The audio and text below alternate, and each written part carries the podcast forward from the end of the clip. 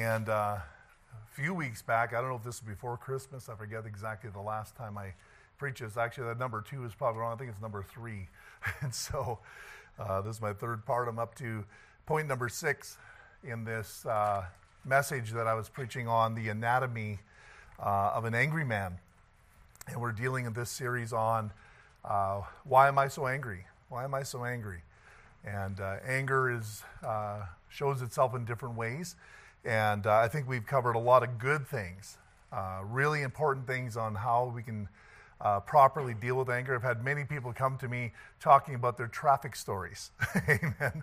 And so, uh, yeah, well, me too. you know, hear them with the kids, and also I'm saying, Lord, save this person's soul. Amen. Try to be spiritual here, you know, and and so. Uh, the thing is, you know, that the flesh will always want to rise up and become angry, and you gotta, you just gotta submit and humble yourself in that moment, and humble yourself to the Lord's plan. Remember the initial illustration I gave, how that the bird that's caught in the rafters, and how that uh, many times, you know, we think that the way uh, out or the way to freedom is up, and so we keep trying to push ourselves up, but that's basically pride. Uh, pride tries to take control of the situation and, and tries to look for the next step up, uh, but not realizing, like those birds that are caught in the rafters of your shop or wherever it is that you. I've seen them in superstore, I've seen them in big uh, department stores. Also, you see a bird flying around. You say, How in the world do they get those things out of there? Because they're not going out through the roof, you know. And you know, the only way that those birds will actually exit those places, unless they catch them, is actually through the doorway and if that doorway isn't open, and if that bird does not bring itself down, it will not find freedom. And that's hard for us because to, for us to bring ourselves down in humility uh, is very difficult. And when we're, when we're pumped up with pride, and if you're an angry person, that is pride in the flesh.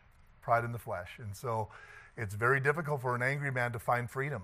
And that's why we want to bring these principles into play here so that we can learn how we can identify anger in our own hearts. Uh, there's no, no such thing as anger management. You can't manage it.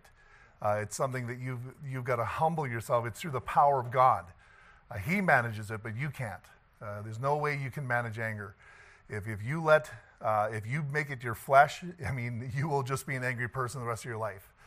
And anger doesn't mean you're blowing up all the time and you're screaming and yelling. That may be an aggressive form of your anger, but there's also different kinds of anger. There's that hidden anger, there's that simmering anger, there's that in your heart anger that maybe nobody sees, and you're the person that comes off really happy and you crack jokes and so forth. And the way that you express your anger is maybe through jokes you make about people, and maybe you do little snide remarks and so forth. And those are really just an expression of your anger towards that person when you start belittling people, uh, maybe it's just a joke, I'm just joking, you know. Well, yeah, you, you, you, say you're just joking, but behind that joke is anger. And, uh, and you got to be very careful that you start identifying these type of things. So we, we started looking at, at Saul. Saul was the first king of Israel, and Saul started well. Uh, the Bible says, even God said, you know, when thou wast little in your own eyes, I gave you the kingdom. So in order for God to bless you, you have to be little. But then what happened is he began to puff himself up and lift himself up. And when that took place, he lost the kingdom. When he, he got to the place where he just decided, I'm going to just choose what I'm going to do, and he made it religious. It was a religious thing to him. Uh, he, there was a sacrifice at Gilgal, and uh, Samuel was taking too long, and so he says, Well, I'm going to offer the sacrifice. So, in his mind, his pride, he put himself in the place of Samuel. But that was not Saul's place, never has been. And just because he was a king doesn't mean that he had the authority to, uh, to offer a sacrifice. But his pride brought him into a position that was not his. Remember, we talked about that in Sunday school. If he would have just remained in his place, and Saul, Samuel would have come, and he would have done what his authority and his responsibility was, and everything would have been okay. But then we also know that in that same instance where, where Samuel, uh, where Saul did that, he didn't necessarily repent. He didn't get it right. He always just kind of smoothed it over and just let's just go on. And folks, the worst thing you can do is when you sin that way, is think that it's dealt with just because you've moved on. Because what we see in this particular situation with Saul is a gradual digression of his life.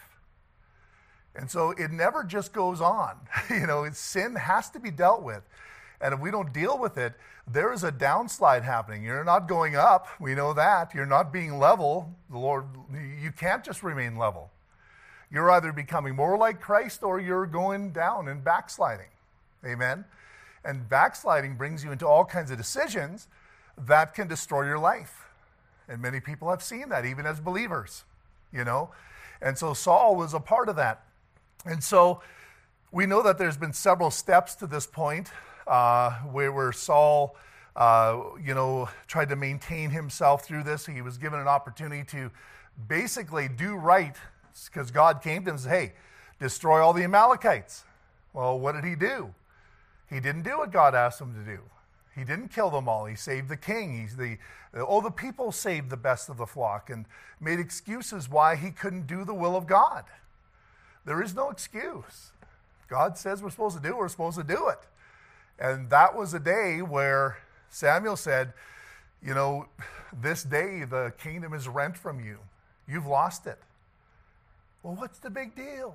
it was a big deal. And that's when also when he mentioned that he was talking about rebellion. He says, um, uh, rebellion is as a sin of witchcraft, and stubbornness is as idolatry. Amen.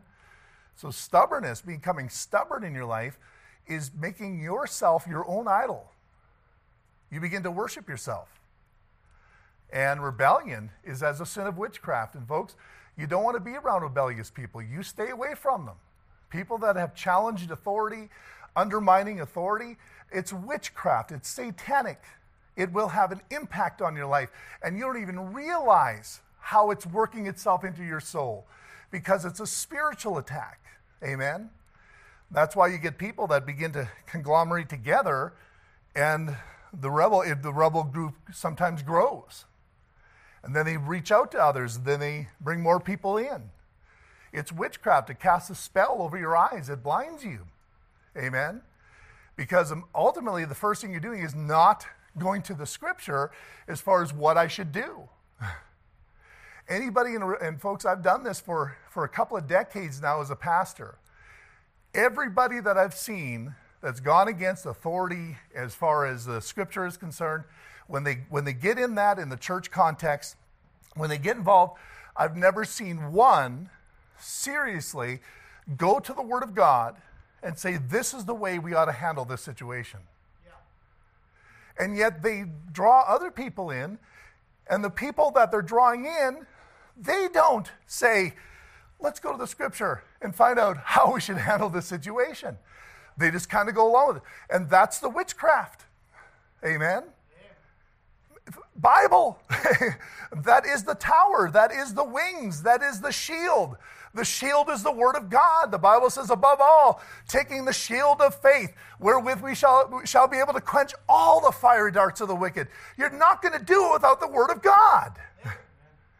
You will be deceived. You will be tricked. And you will be punished.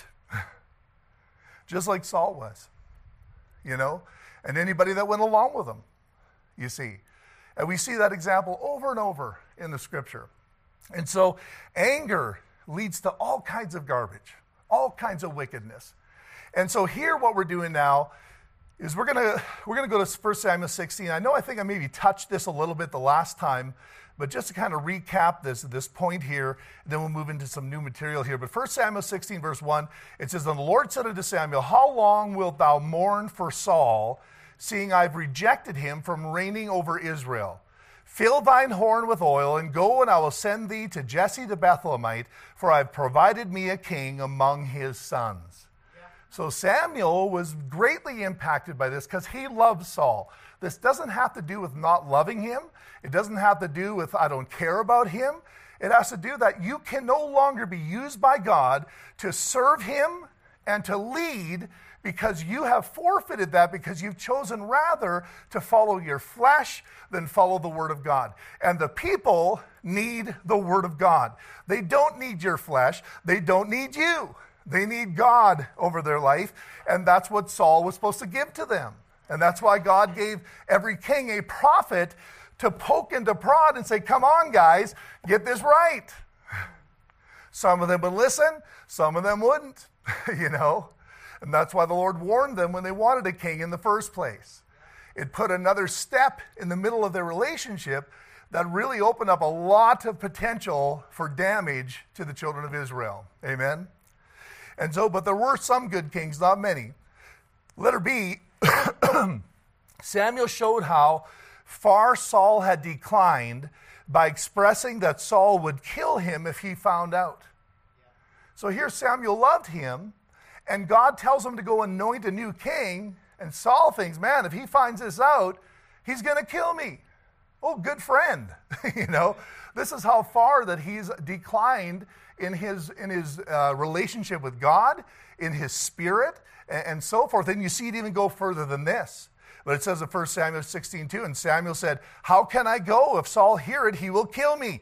And the Lord said, Take an heifer with thee and say, I am come to sacrifice to the Lord. And so the Lord gave him a reason to go to protect him. Yep. You see, he wasn't lying because that's exactly what he did. Amen. By the way, you don't always have to give out all the information. Do you understand that? Holding back some of the information when you're trying to protect people in righteousness is not lying. Lying is when you're misleading people with false information. That's lying. Amen? So let's move on here. Letter C.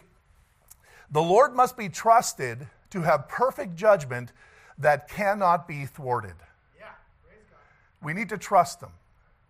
The Lord is doing something here. Samuel says, I don't know what's going on. It seems like everything's going downhill. God had a plan. God already spent some time with David and the pastors. He already was talking with David. He was already putting songs in his heart and preparing him for the future by sending the lion and the bear and the so forth and, and building the faith of David. And this is something Samuel didn't know. Neither did Saul or anybody else. See, we think we know it all. You don't. Can I tell you, if you just keep doing right, you, you won't understand it. You don't know why, how things are going to work out, but they will because God's way ahead of you. He's always steps ahead of you. Amen? He doesn't work from behind saying, oh, I need to catch up here. He's looking at us, well, maybe you need to catch up. Because He's got it all figured out for your life. Amen? He's got a plan until Jesus comes if we'll just submit ourselves underneath His. And so, D, it's an agonize to work against the Lord who will always have His way because it is righteous. so, so people think, okay, well, I'm just going to keep going this. Well, do you understand? If you're going against God's way, you're picking an, a life that is agonizing because God will have his way. Amen. You're, you're, it's futile. It's futile. It's futile to think that somehow you're going to work out your plan in place of God's plan. This is where it comes down to. It comes down to that you have the potential to be used within God's plan if you submit yourself. If you don't, this is what's happening. This is all that's happening. You are removing yourself from the plan of God. And whatever the devil has planted in your head on how life is going to go for you and the blessings you're going to have by not doing God's will, I'm sorry, you're going to find out that's pretty futile. It's not there. It is not there. It, it's a whole lot of agony, is what it is. The Bible says the way of the transgressors is hard. Yeah. Any person that chooses to rebel against the Lord, you need to go to them. So you understand the way that you're choosing right now is a very hard way. And I know sometimes people, well, the church it, it expects you to do this and this, and they got these rules and these rules. and I'll tell you something there'll be a day where you look back at those puny little rules that were required of you just to live your life the right way. You say, man, I wish I'd have done it. because it's not going to compare to the hardship that you're facing in your life being apart from God and His will. Maybe right now the devil's got you duped. oh, yeah, that church. well, really, you, you, one day, you know, that heart will say, you know what, I should have. I should have done better. And realizing it's really not so bad. Amen. But the contrast isn't there, the, the comparison isn't there. Now, compared to how the devil's got you deceived that somehow your life is going to be all roses and I can do what I want and hey, I can play video games all day, I can go and you know drink beer if I want and I can smoke dope and I can do whatever I want and hey, nobody's going to tell me what to do. Well, that's fine, you can do that, but the devil's duping you. He's duping you to think that somehow there's no consequence. When in all reality, and that's his plan from the beginning, Genesis 3 Oh, thou shalt not surely die. Don't worry about what God has said. See, that's why it's so important that we, we operate by the Word of God. Amen? Amen? It'll keep you from going through that. You just stay in the will of God. And I understand you, you say, I've messed up, preacher. I don't know how to get back. well, I'll tell you how not to get back. Keep hopping rafters going up. That's what people do. See it all the time. Rarely does a Christian come back down and say, you know what, I'm going to humble myself and go, go out the door, find freedom. I'll tell you, humility will free your soul. Just becoming lowly before the Lord. Say, you know what, I did mess up. I apologize. I'm sorry. You know, I want to do right. Oh, the freedom that fills your soul. But that pride is saying, yeah, but then they'll think that they're better than you. No, no, no. Anybody that knows the Lord knows in the sight of God, we're all flesh. We all got problems.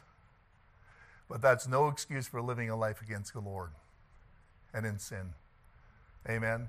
We still have a responsibility to make choices every day according to the Word of God, walk with Him, when there's known sin in our life, whether the Lord has pointed it out, whether people have pointed it out, whatever it is, you owe it to the Lord to repent of that and to do right. If you don't, that's where the wrong road begins. Amen? And so it's an agonizing life. Um, he chose David, it says in Psalm 78, verse 7, also his servant, and took him from the sheepfolds from following the ewes, great with young, he brought them, brought him to feed Jacob his people and Israel his inheritance. So he fed them according to the integrity of his heart and guided them by the skillfulness of his hands. Our God is so good. Amen. Now, my next point is powerless and alone. Powerless and alone. The Spirit of the Lord came upon David for service, while at the same time departed from Saul. There was a time where the Spirit of the Lord actually came upon Saul. And you remember reading on, earlier on how that uh, after he was anointed, he, I mean, he was a fearful person. He always had fear in his heart. That was the one thing that led him to destruction. Ultimately, he allowed his fear to trap him. But what happened is, as he was uh, going off to the sacrifices, the Spirit of God came upon him and he began prophesying with the prophets. So the Lord enabled him to do the work of God, to be a part of that real spiritual work, because being a king was not just about calling the shots, it was about living a spiritual life. And so the Spirit of God came upon him. And that's why he began making good decisions. And that's why when, when the enemy came to, the, uh, to hurt his people, the Bible says that, that, uh, he, uh, that the Spirit of God stirred him to anger against them. And he went and fought them and he defeated them. See, that's that righteous anger. Amen. And so the Spirit of God was necessary for him to have victory in his life. But slowly, because he began putting himself first, the Spirit of the Lord no longer empowered him, no longer came upon him. And there was a day that the Spirit came off of him. And that we're not talking about losing salvation, we're talking about in the Old Testament, the economy we have here is how the Spirit of God was doing the empowering. In the New Testament, he indwells. In the Old Testament, he simply empowered. He empowered the, the Old Testament saints. He, they, they weren't indwelt by the Spirit of God like we are 24 7. So I think we ought to live better than Saul, don't you? You think we ought to do better than that? Anybody that claims himself a Christian, I think that it's a pretty uh, strange thing to think that you go live a life of sin having the Spirit of God in your heart. The Bible says that they, are, they that are born of God doth not commit sin. Well, preacher, I, I've sinned. That must be I'm not born. you know, well, no, that word commit it's a it's an ongoing, habitual life of sin. That means if all this person has ever done is done the same thing over and over and over and says, "Oh, I'm saved, I'm saved," and they're never been corrected, they've never under conviction, they're not saved. And the Bible tells you that you can actually judge that. It says that those that do the righteous things, those that do righteousness, they're the ones that are born of God. They have righteousness in them.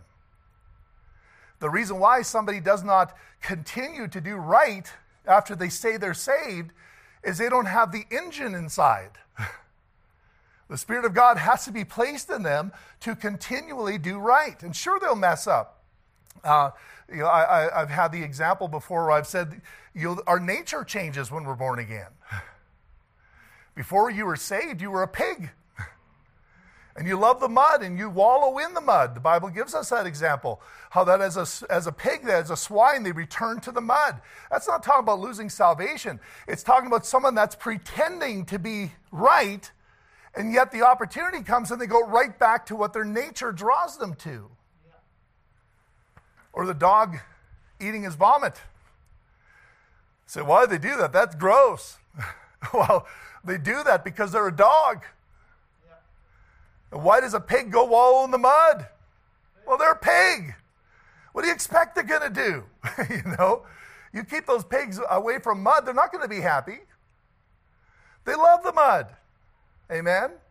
If you're going to get yourself a pig, you better have a little mud pile in the backyard because that's what they like. You open up the door, they'll run in there like it's nobody's business. but when you get saved, you become a sheep. Your nature has changed. How many of you like going on in the mud? How many of you like going on in sin? When you do something wrong, aren't you immediately convicted? Don't you immediately, the Lord tells you don't do that? That's a sign that you're born again. So a sheep can fall into the mud.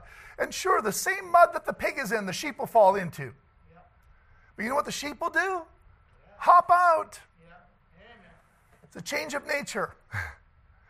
So if you have somebody that's continuing on in sin, their nature is not changed. That's what the Bible says. It's clear. Are you saying it's a work salvation? No, I'm saying that what happens to you when you're saved is a true regeneration that changes your very nature. You become a partaker, a connection to the very heart of God, and that's forever. And I'll tell you something if you're connected to God, you're going to be different. Like I said, when I got, saved, I don't know if I said it this morning, when I got saved, man, it's just everything changed for me. Everything changed. My whole life.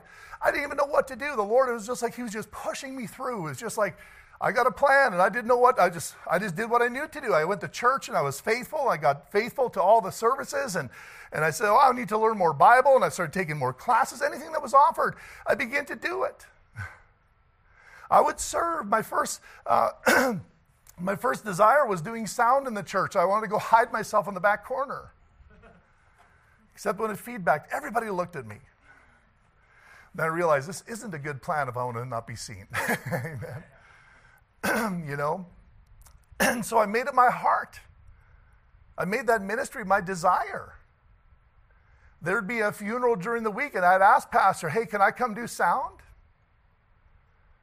when nobody else is in church, but I go do sound. Why? Because I wanted to see what God would do, and I'd pray. While the invitation was being made, while this, this family is grieving, I'd pray, God, please save them. And I could tell in my spirit that someone was going to get saved. I sensed it. I just prayed, God, please, God, please, while I was doing sound. And you know what? Immediately, oh, there I, I see that hand. And immediately the Lord gave me relief. That was a privilege. Sound. that was great. It's not just sound, it's not just piano, it's not just violin, it's souls.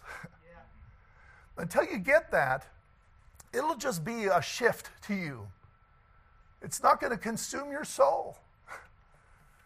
The Bible says you ought to be addicted to the ministry. There's an addiction we ought to have. Amen. It's powerful stuff.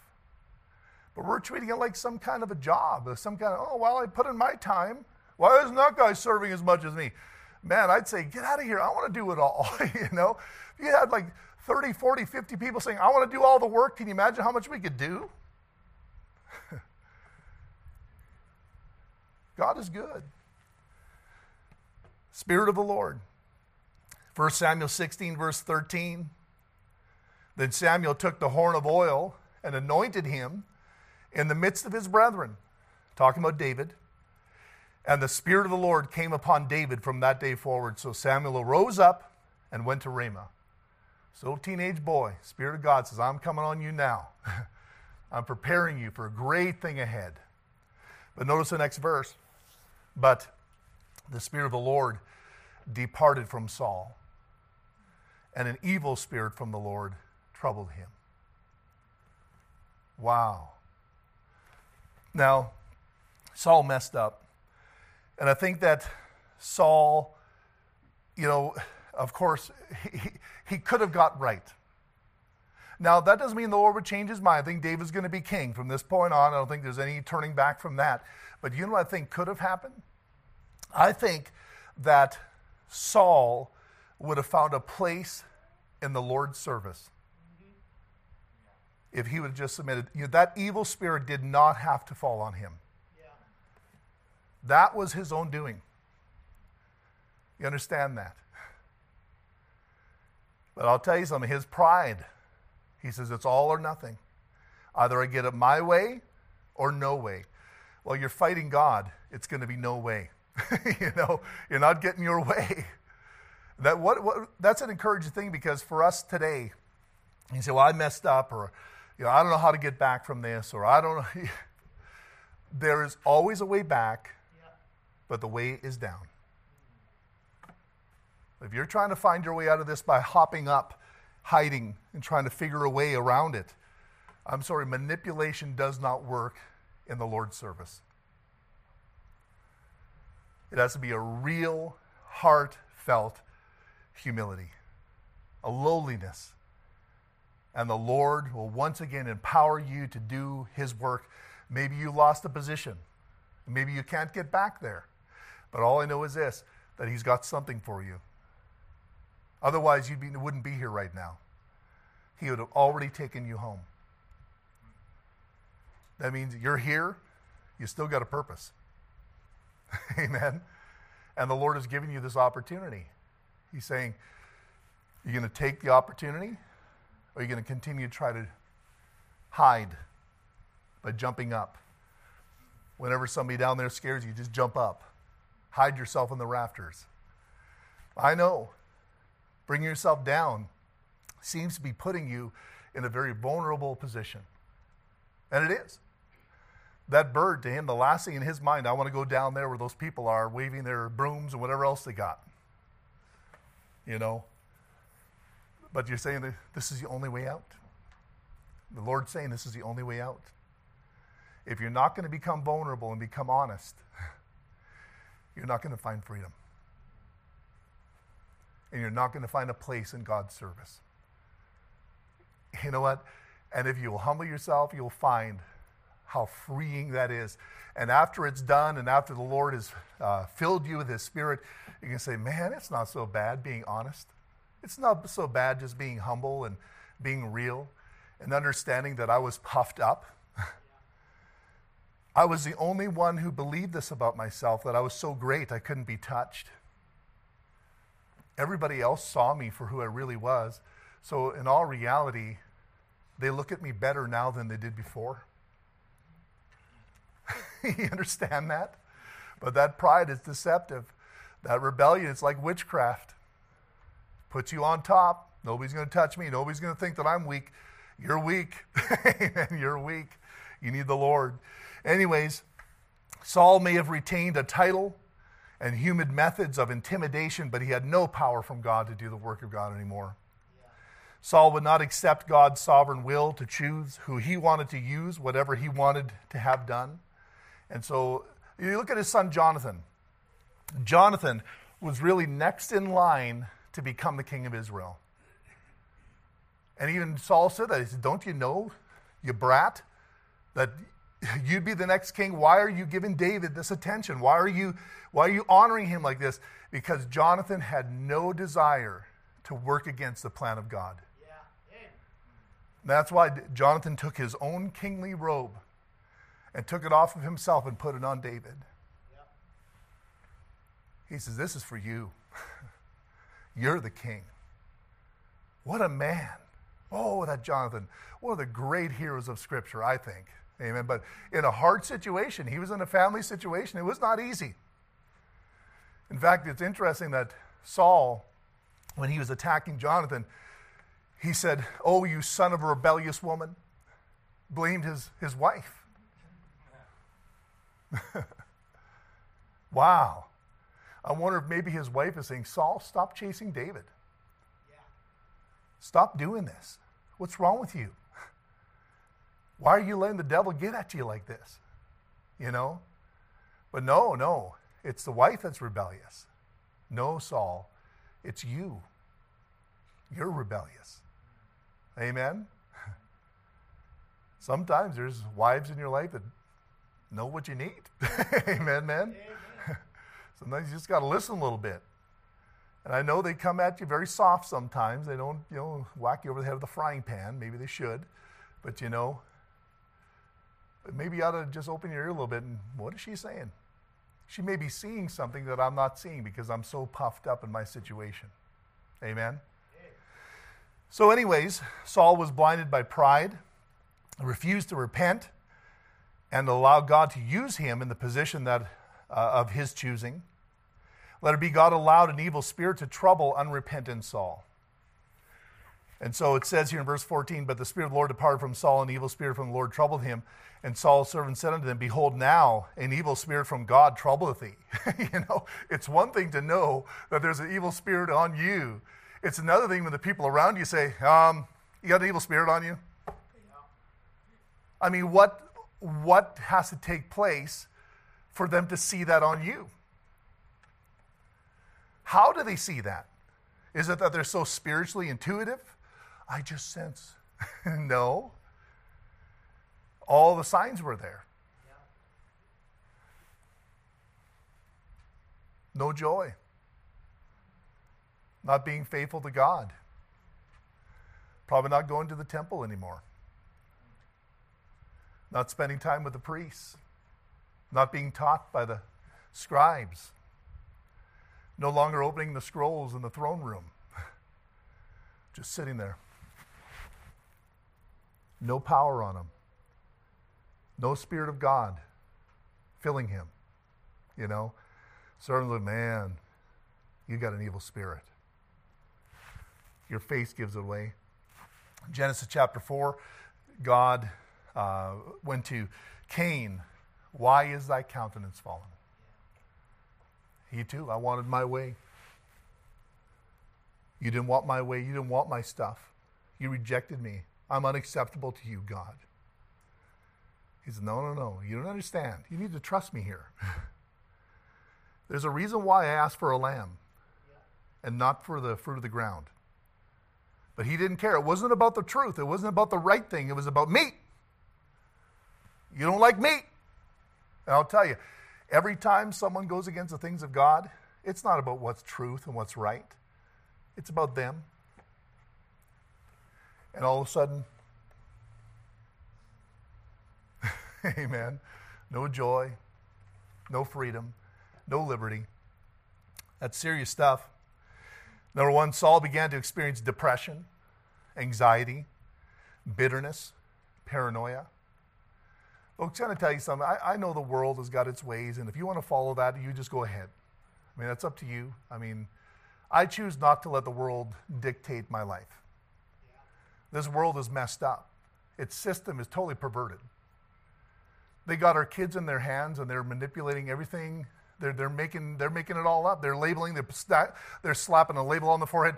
Now you call them that. no, I, I just don't.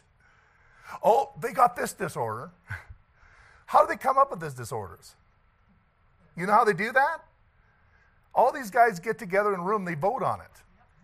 You know that at one point, what they did is they voted that homosexuality was a disorder.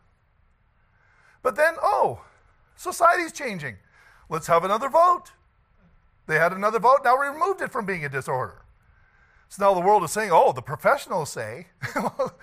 I'm sorry, I'm not putting my children in the hands of these professionals. And I will not allow them to place a label on the forehead of my kids. So the rest of their life, they got to look at themselves in the mirror and say, oh, this is what I am because I was told by the professionals. God is the professional. he will tell you who you are. And I'll tell you, it's all about identity. Your whole life is about who you are. Your whole life, God is trying to tell you, this is who I created you to be. Stop listening to the devil. He is trying to mess you up. He's trying to pervert my creation. And then he comes back at me and says, See, look what I did. Amen? What we got to do is submit to the Lord, let Him make us free so that we could go to the devil and say, See, this is what He did. you understand that? Well, I got this disorder. It, it keeps me from being happy. Oh, it's so bad. We had a little boy that lived next to us in, in our first ministry there. And for some reason, he had this disorder that whenever mom and dad wanted him to do something, he would also just stare into space. And this happened while we were there, and they said, Oh, don't worry, this, this is just a disorder.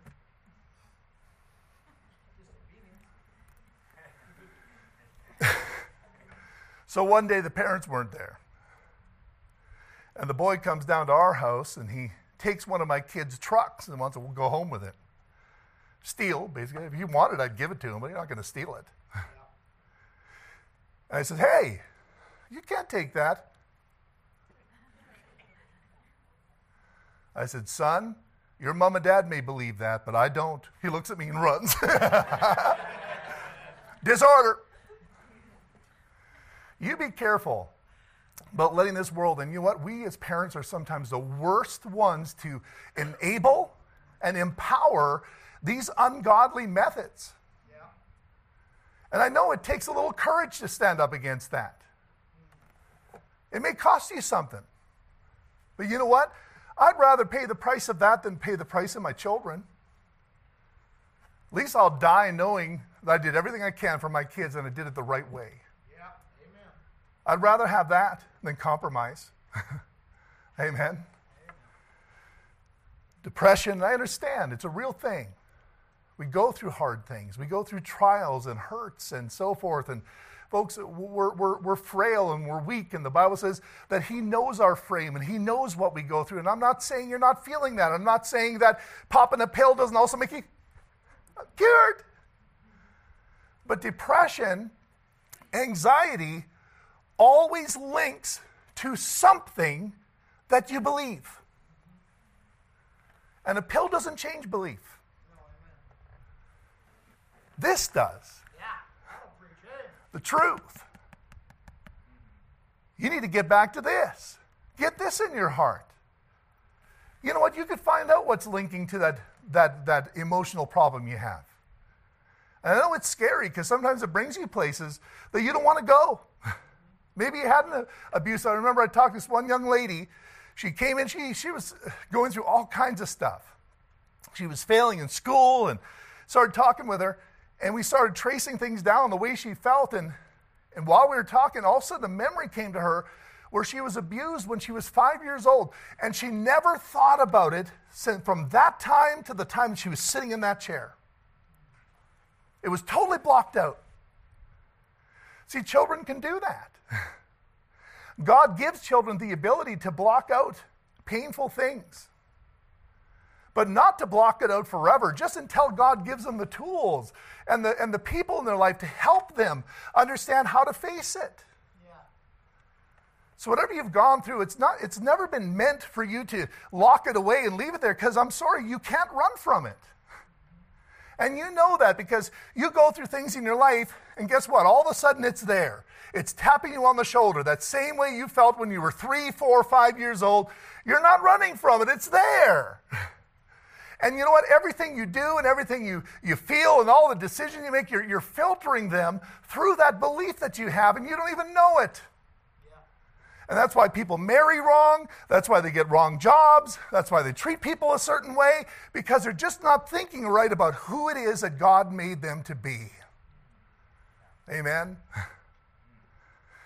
There is great freedom for any person that truly wants it. But you have to want it, man. Nobody, nobody's got the cure for you.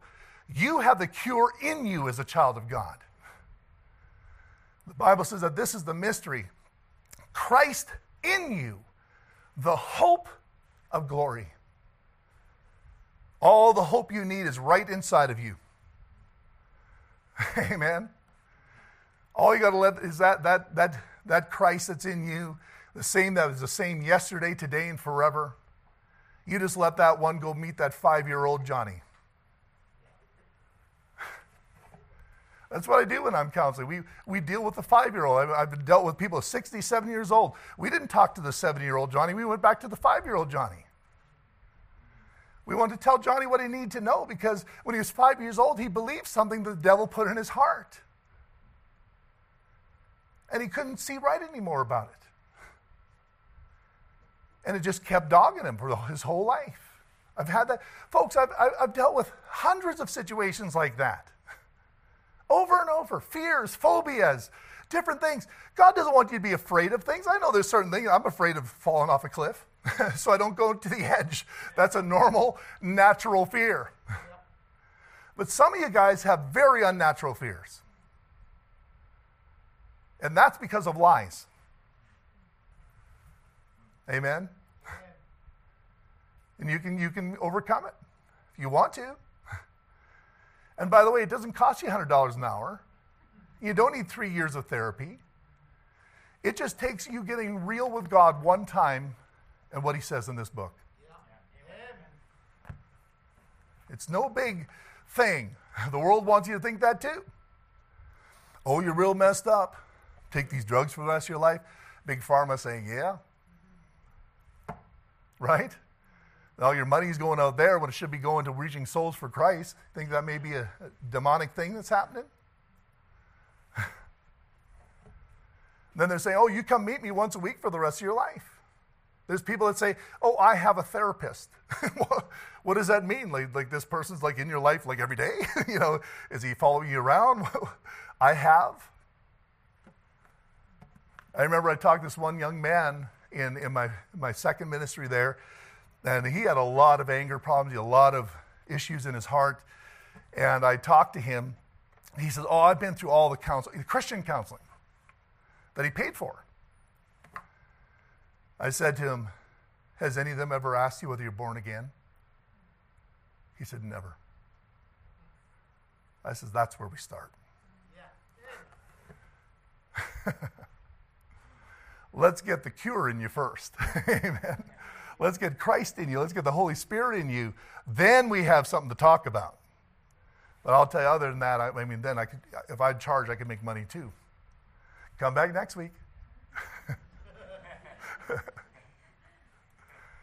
That's good money, $100 an hour. you know, get enough people. I'm not into that, man. I'd pay you to come get free.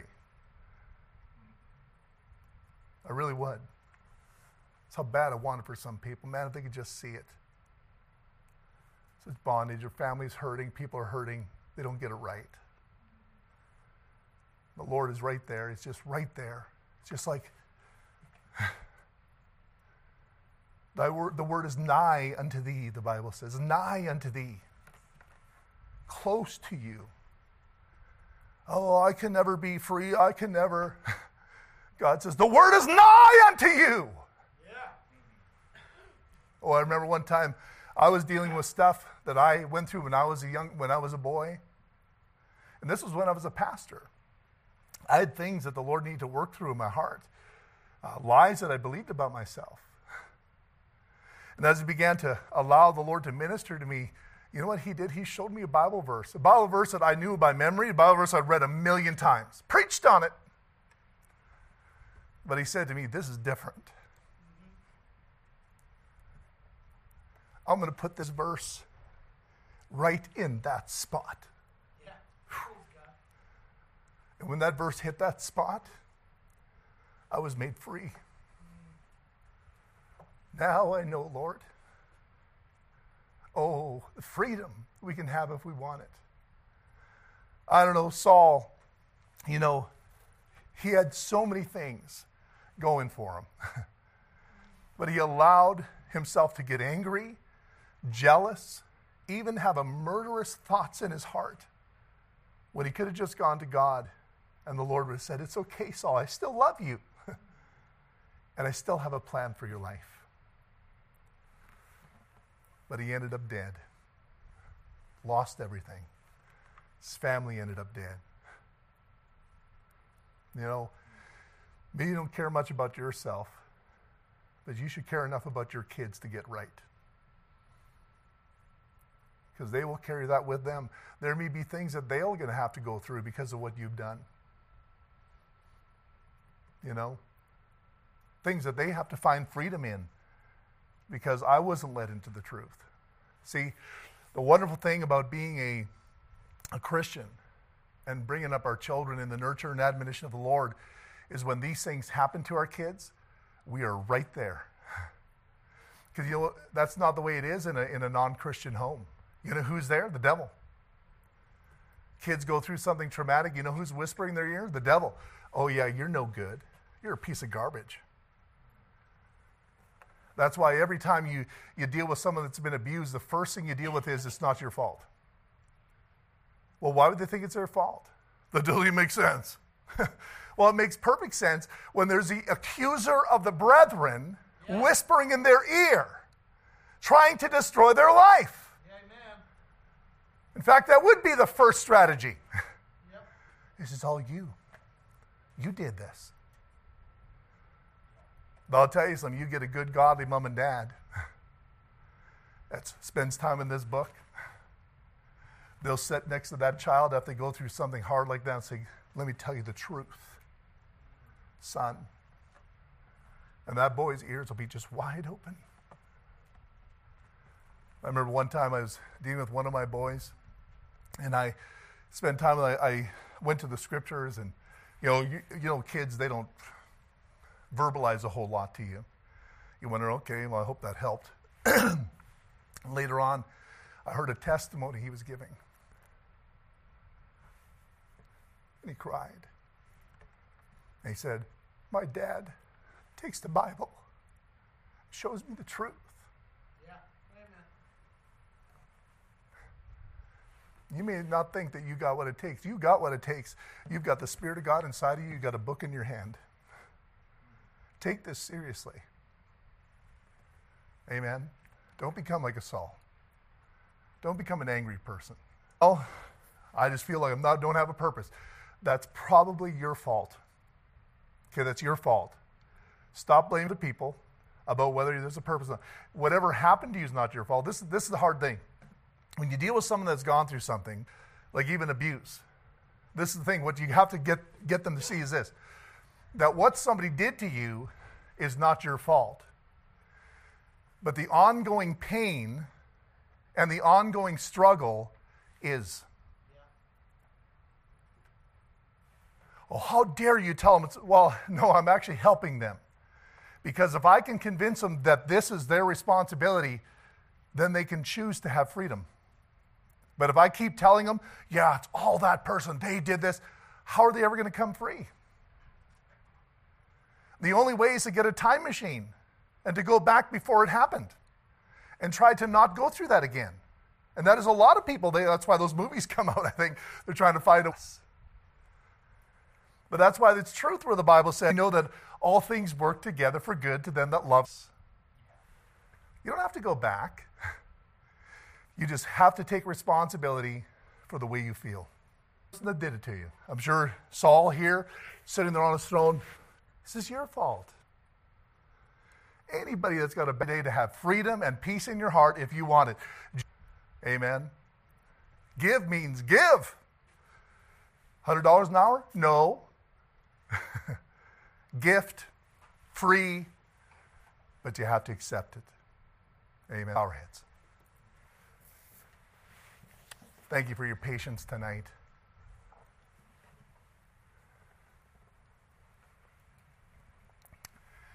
If you're struggling today with your spirit, every person's got a spirit. Your spirit is either regenerated or it's dead. And that means either you're saved or you're lost. Now, if you're saved, your spirit is either being charged up by God and replenished and strengthened, or you're living an anemic Christian life. And what's happening is you're always feeling this depression, anxiety, maybe jealousy, anger, hurt, whatever it is. And I'm going to tell you something. Something may have happened to you. Maybe some things that are out of your control. You say, I had no, I couldn't, there's not, no way I could have chose this, preacher. That's okay. All you have to do is see God there. I'll guarantee you this anything in your life that is bringing you pain, it's because you don't see God there. What you need to do is ask God. Say, God, could you show me where you were when that happened to me? Can you show me the truth about it, Lord? He was there. He can relay a very accurate, detailed outline of what happened in that moment. And He will, if you'll seek Him. Maybe right now you need to go to Him and say, Lord, I've had this pain in my heart. I've had this bad spirit. I've had this jealousy. I've had this anger. Maybe several things. I don't know what it is. That's, you need to figure that out. And the Lord's bringing a memory to your mind. Something happened, something somebody said, something somebody did. You see clearly now. And you're still feeling it. In fact, the emotions are getting stronger. Can you be honest and say, Lord, could you please show me the truth? Show me the truth. Take a moment. Let him, let him speak to your heart right now.